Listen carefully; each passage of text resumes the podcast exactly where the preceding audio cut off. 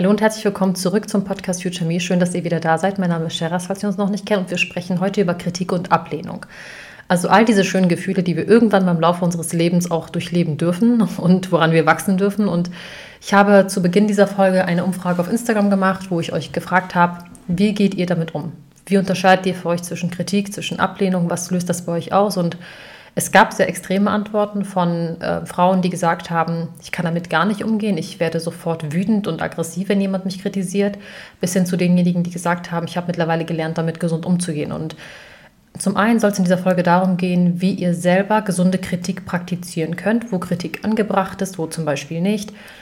Aber es soll vor allem auch darum gehen, wie ihr selber lernt, damit umzugehen und ähm, wie ihr ein gesundes Maß an an Abgrenzung schafft bei euch selber. Weil ich glaube, das ist somit das Schwierigste, wie grenze ich mich emotional davor ab, weil, seien wir mal ehrlich, die meisten Menschen können es nicht lassen, uns zu kritisieren, uns zu sagen, was wir machen sollen oder auch nicht.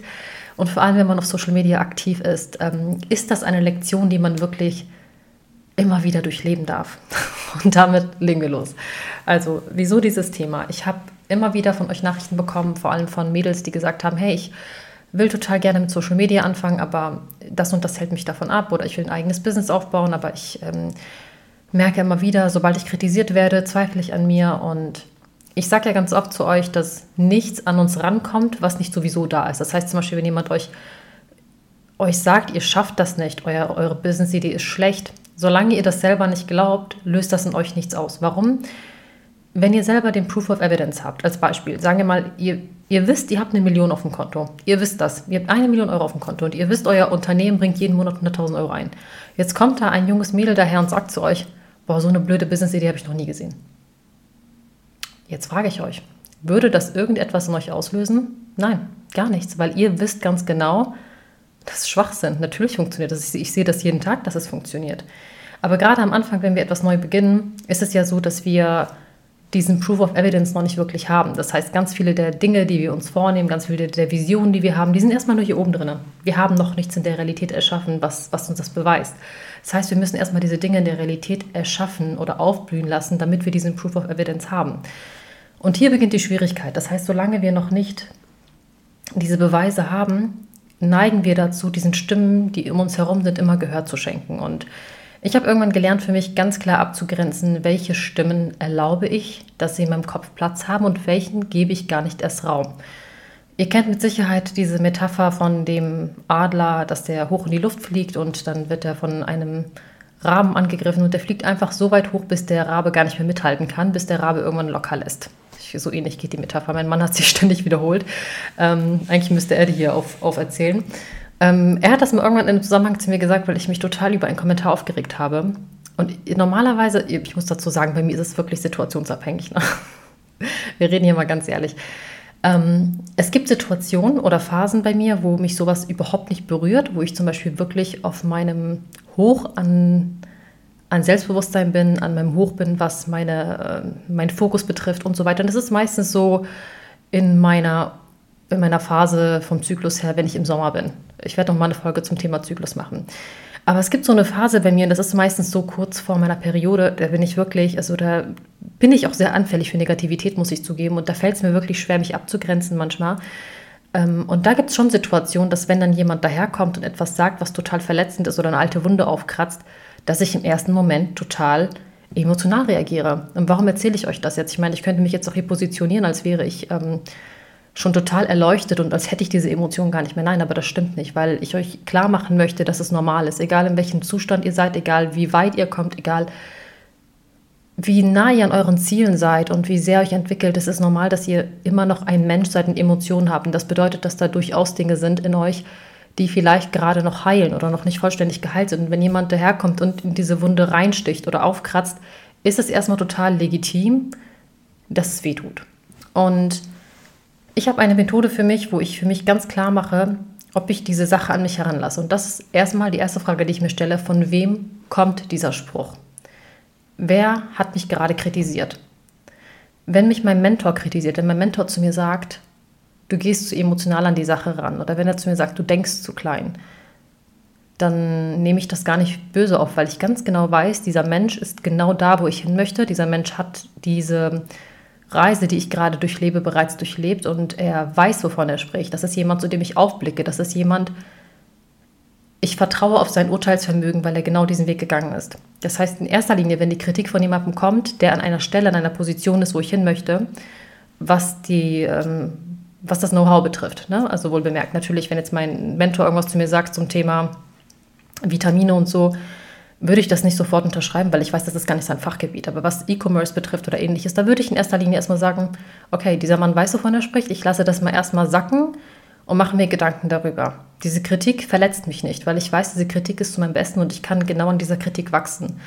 Genauso wie ich auch in der Jugend oder als ich in der Ausbildung war, wenn meine Vorgesetzte mich kritisiert hat auf eine höfliche Art und Weise, und das ist der nächste Punkt nämlich, auf welche Art und Weise wurde kritisiert. Das heißt, die erste Frage ist, von wem kommt diese Kritik? Die zweite Frage, die ich mir stelle, ist, auf welche Art und Weise wurde ich gerade kritisiert? Alles, was auf einer sachlichen Ebene basiert, zum Beispiel, wenn es jetzt meine Vorgesetzte früher war, als ich 16, 17 war in der Ausbildung und sie hat mich kritisiert auf einer sachlichen Ebene, was meine Art und Weise des Verkaufens betrifft oder meine Art und Weise, wie ich mit Kunden umgehe, dann ist das nichts Persönliches. Und sowas darf man auch nicht persönlich nehmen, weil das sind Dinge, die dienen unserem Wachstum. Das heißt, ich sehe solche Art von Kritik immer als total positiv, weil genau diese Kritik mich mal weitergebracht hat. Diese Art der Kritik hat mir geholfen zu wachsen. Wenn aber zum Beispiel, gleiches Beispiel, eure Vorgesetzte kommt zu euch und kritisiert eure Art und Weise, wie ihr verkauft, aber macht das auf einer total persönlichen Ebene und kritisiert dabei euer Aussehen oder euch als Mensch oder alles, was euch ausmacht, dann würde ich mir Gedanken machen. Und das einfach aus dem Grund, weil die persönliche Ebene, die emotionale Ebene hat in sachlicher Kritik nichts verloren.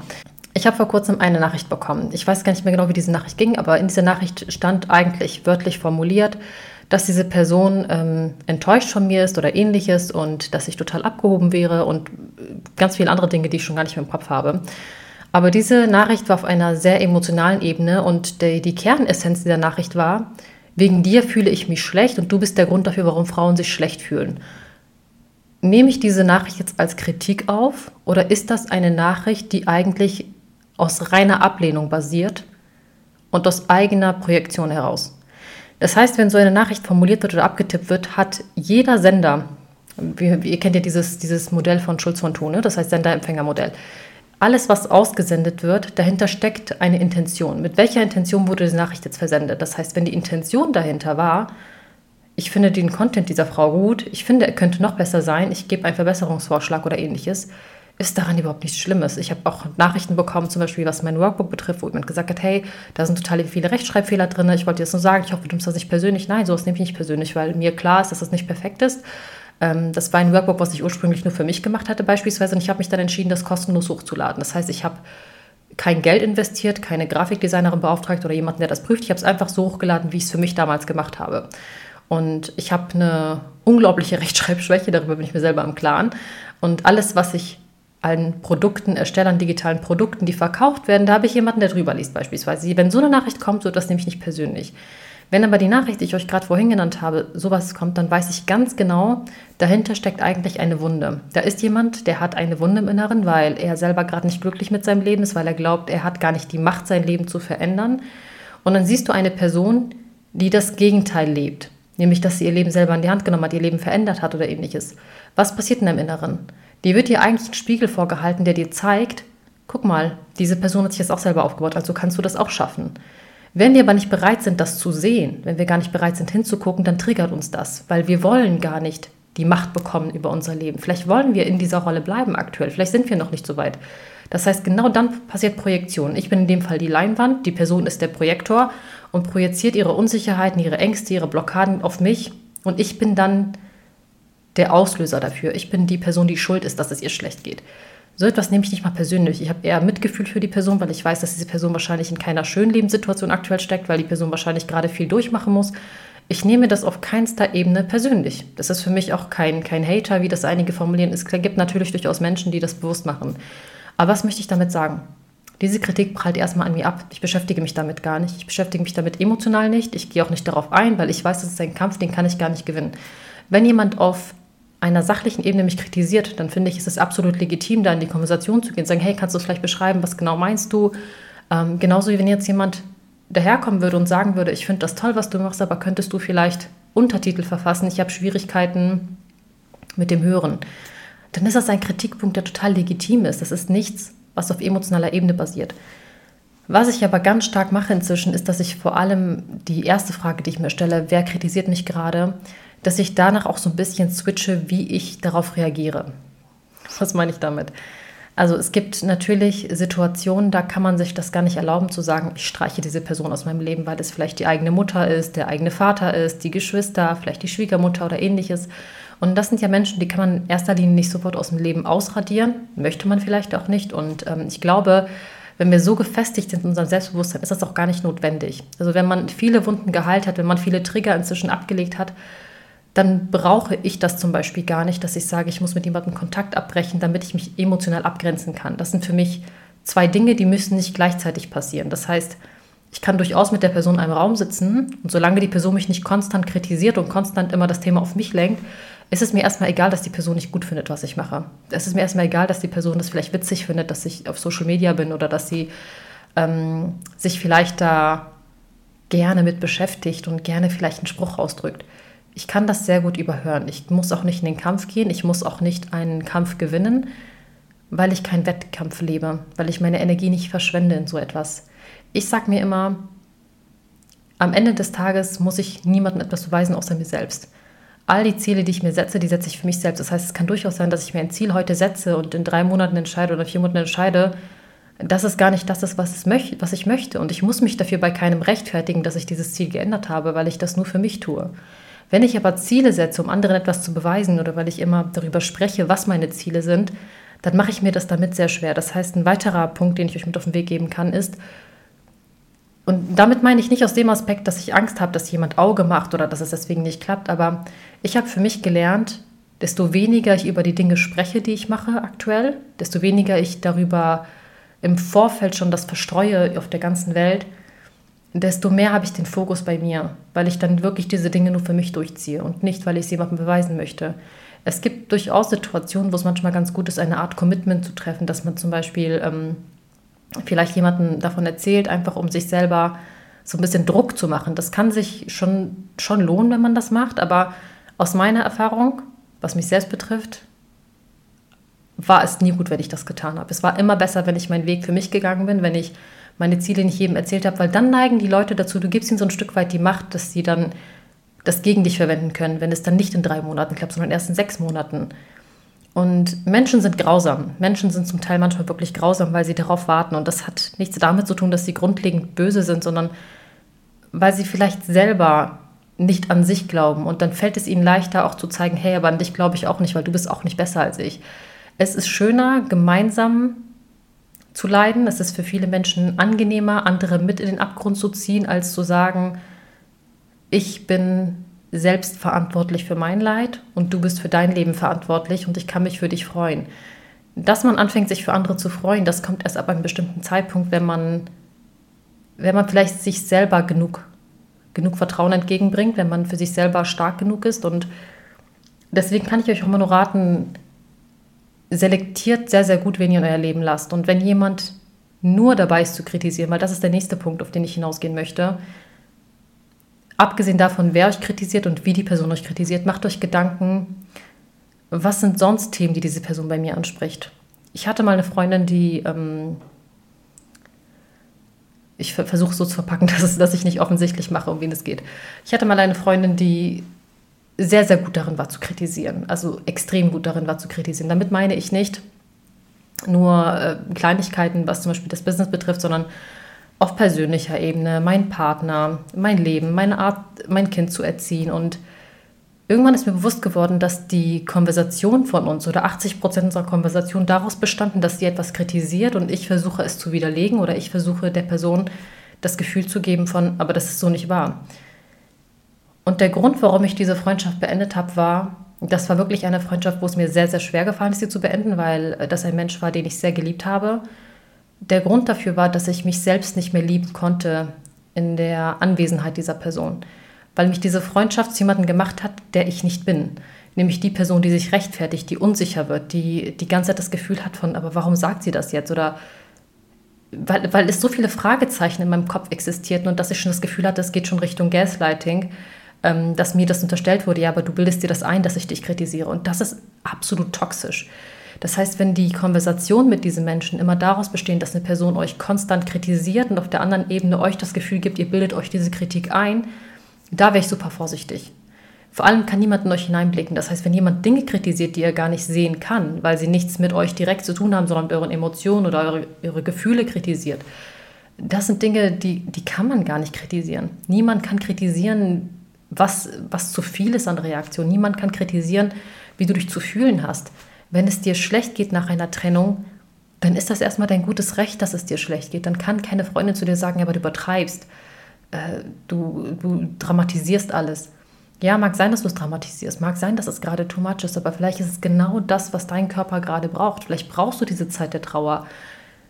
Und das sind so Dinge, wo ich sage immer, wenn jemand anfängt, alles an euch zu kritisieren, euer Leben in Frage zu stellen, euch immer das Gefühl zu geben, ihr solltet nochmal darüber nachdenken, was ihr da genau tut oder wie ihr das jetzt macht. Oder zum Beispiel erzählt ihr von einer Freundin ganz beiläufig von einem Projekt, was ihr gerade plant oder von etwas, von einem Urlaub und die Person sagt sofort, also ich glaube nicht, dass ihr das durchzieht.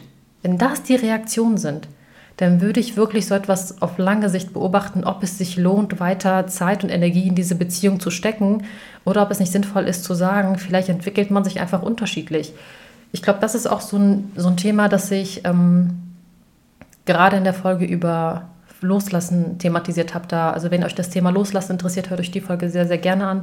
Die müsste zu Beginn dieses Jahres aufgenommen worden sein. Aber das sind so Themen, da müsst ihr euch wirklich mit beschäftigen. Da müsst ihr wirklich in die Tiefe gehen und euch fragen, warum es euch schwerfällt, loszulassen, wenn ihr da Konflikte habt. Weil wenn euch eine Beziehung mehr Energie entzieht, als euch zurückgibt, dann ist das nichts Gesundes. Das ist nichts Gesundes, was ihr auf Dauer haben wollt. Vor allem ist es aber so beim Thema Kritik und Ablehnung, dass es in erster Linie einmal normal ist. Es ist normal, dass es uns wehtut. Es ist normal, dass es uns erstmal verletzt. Und es ist keine Reaktion, für die ihr euch schämen müsst oder die unnatürlich ist, sondern die resultiert einfach daraus, dass wir Menschen, wir hätten in der Vergangenheit oder in unserer Anfangszeit der Menschheit gar nicht überleben können ohne andere Menschen. Das heißt, wir sind erstmal aufeinander angewiesen. Was bedeutet das, wenn wir abgelehnt wurden oder von der Gruppe verstoßen worden sind, stand unser Überleben auf dem Spiel. Und dementsprechend ist es erstmal normal, dass du dich vielleicht total vor den Kopf gestoßen fühlst, wenn jemand dich kritisiert. Und das ist keine ungewöhnliche Reaktion als solche. Was aber unnatürlich wird, ist, wenn deine ganze emotionale Lage davon abhängt, was andere über dich sagen. Weil dann kannst du davon ausgehen, dass du zu viele Stimmen in deinem Kopf hast. Ich habe letztens, ähm, vielleicht kennt ihr dieses Tube Girl auf TikTok, so witzig, dass ich jetzt hier thematisiere. Aber meine ganze For You ist voll von diesem Mädel. Falls ihr das nicht kennt, ich, äh, ich werde euch gleich sagen, warum ich das erwähne. Er ist ein junges Mädchen, lebt in London und äh, sie ist innerhalb kurzer Zeit super bekannt geworden, weil sie Videos in fahrenden Zügen filmt. Aber nicht irgendwelche Videos, sondern sich selber und sie tanzt dabei so. Ist das Tanzen? Eigentlich ist das eher so eine Bewegung, die sie macht. Und das natürlich halt, während andere Menschen einfach nur Zug fahren. Oder es ist eher so, so eine U-Bahn, ne? Und sie ist damit total bekannt geworden, arbeitet inzwischen mit Brands wie ähm, Boss zusammen, wie Brands wie MAC und so weiter. Also in sehr, sehr kurzer Zeit, wirklich Wahnsinn. Und sie wurde interviewt und dann hat man sie gefragt, woher sie dieses Selbstbewusstsein hat. Und wisst ihr, was ihre Antwort darauf war? Sie meinte darauf, dass sie am Anfang, als sie noch in der Uni war und sie war in einer sehr kleinen Uni in einem Dorf, hatte sie totale Schwierigkeiten. Sie konnte auch auf Social Media sich eigentlich gar nicht zeigen. Sie hatte voll die Konflikte damit, wenn sie reden musste in die Kamera. Und sie war immer mega schüchtern. Das fiel ihr sehr, sehr schwer, weil sie immer gedacht hat, okay, was denken die anderen über mich? Was ist, wenn ich morgen zur Uni gehe? Und die machen sich lustig über mich. Und dann bin ich irgendwie das Gesprächsthema Nummer eins. Wann hat sich das geändert bei ihr? Ab dem Zeitpunkt, wo sie weggezogen ist. Sie ist nach London gezogen und hat innerhalb kurzer Zeit ihr ganzes Leben verändert aufgrund einer einzigen Sache, weil plötzlich niemand mehr da war, der sie verurteilt hat. Sie hat gesagt, ab dem Zeitpunkt, wo sie wusste, da ist niemand mehr, der sie verurteilen kann, weil sie quasi alleine gelebt hat oder die Menschen, die da waren, die kannten sie ja noch gar nicht, die konnten nicht über sie urteilen, keiner kannte sie, sie war quasi eine Fremde unter Fremden, waren diese Stimmen in ihrem Kopf weg. Da war niemand mehr, der sie verurteilt. Also hat sie einfach das gemacht, wonach ihr ist. Und das war einfach Tanzvideos in fahrenden Zügen zu drehen. Und ich finde das in der Hinsicht faszinierend, weil wir alle gleich sind. Es ist nicht so, dass das nur sie betrifft oder dass es nur mich betrifft oder andere betrifft. Bei mir war es genauso, dass ich mit dem Umzug diese, diese Last von mir fiel, was, denkt die, was denken die Leute an der Uni über mich? Was denkt Person XY über mich? Das heißt, diese ganzen Stimmen waren plötzlich weg, weil ich die Gesichter dazu nicht mehr täglich gesehen habe. Und deswegen ist das, glaube ich, auch so ein Thema, was man eigentlich gar nicht oft genug thematisieren kann.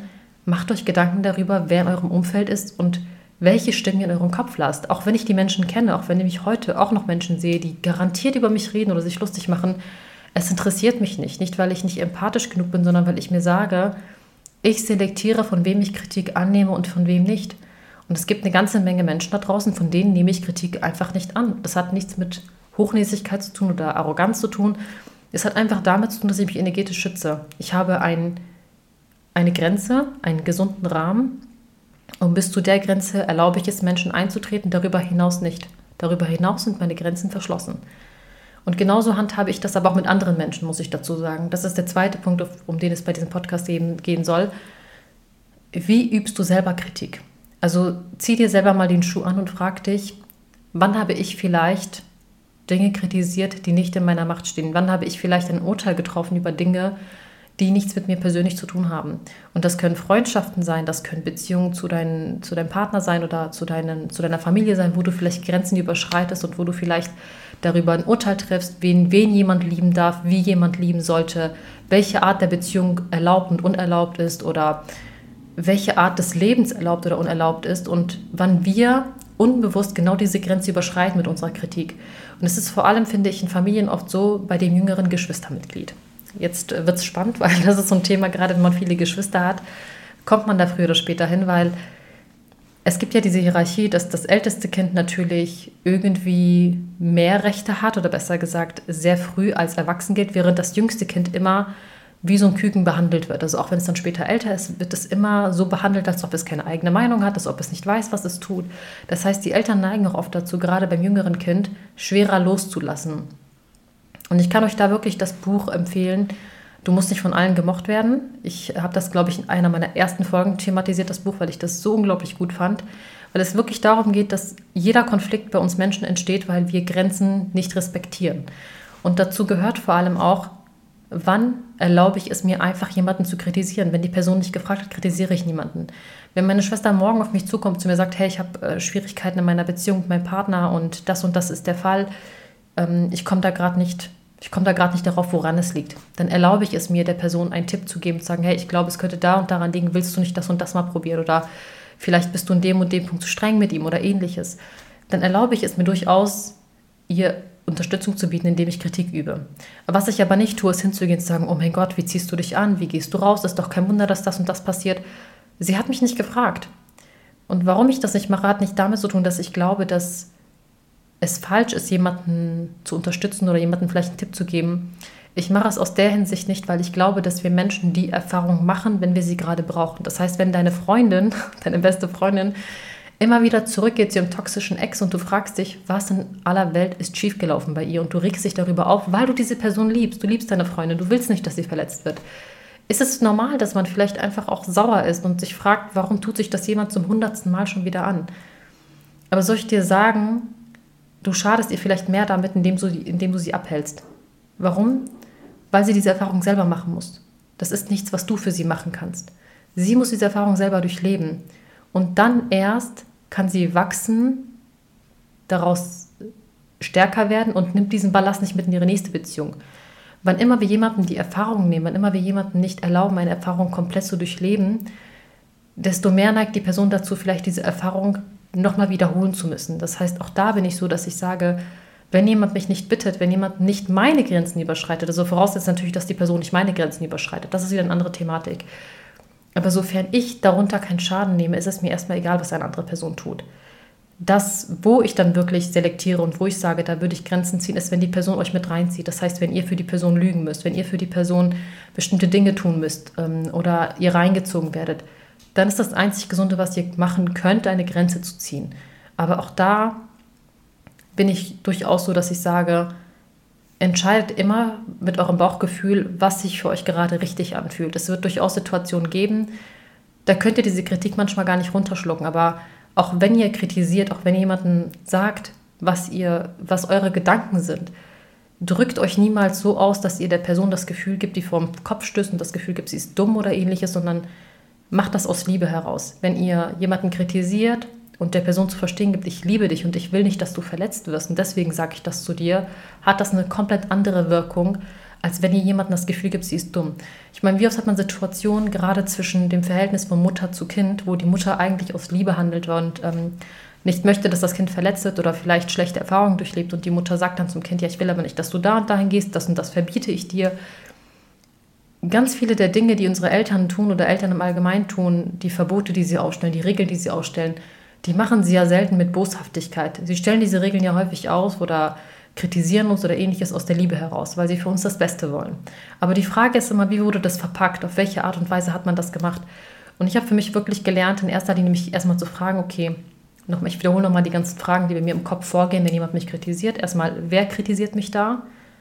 Auf welcher Ebene kritisiert mich die Person? Und was ist die Intention dieser Person? Und wenn alle diese drei Ausgangspunkte oder alle drei Antworten eine positive Absicht beinhalten, dann weiß ich, diese Kritik ist zu meinem Besten und diese Person will mein Wachstum fördern, mich schützen oder mir weiterhelfen mit einem Punkt. Wenn aber all diese Punkte und all diese Antworten negativer Natur sind, dann geht das hier rein und da raus. Und mehr mache ich damit auch nicht.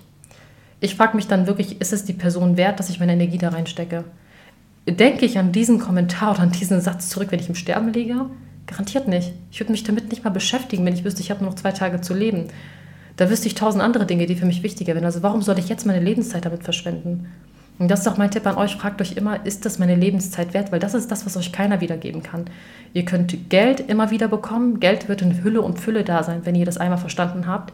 Ihr könnt alles Mögliche reproduzieren. Was ihr aber nicht reproduzieren könnt, ist eure Zeit. Und deswegen stecke ich auch meine Energie nicht in Haters, hat nichts mit, äh, mit Abgehobenheit zu tun und ich blockiere auch Menschen inzwischen, weil ich mir das einfach nicht mehr wert bin. Ich, ich weiß einfach, ich bin so viel wertvoller als das, dass ich mir das, als dass ich mir das antue, jemandem die Erlaubnis zu geben, mich die ganze Zeit zu beleidigen oder ähnliches, weil mein Profil oder ich selber bin keine Müllhalde. Du kannst nicht hierher kommen, dein Müll einfach abladen.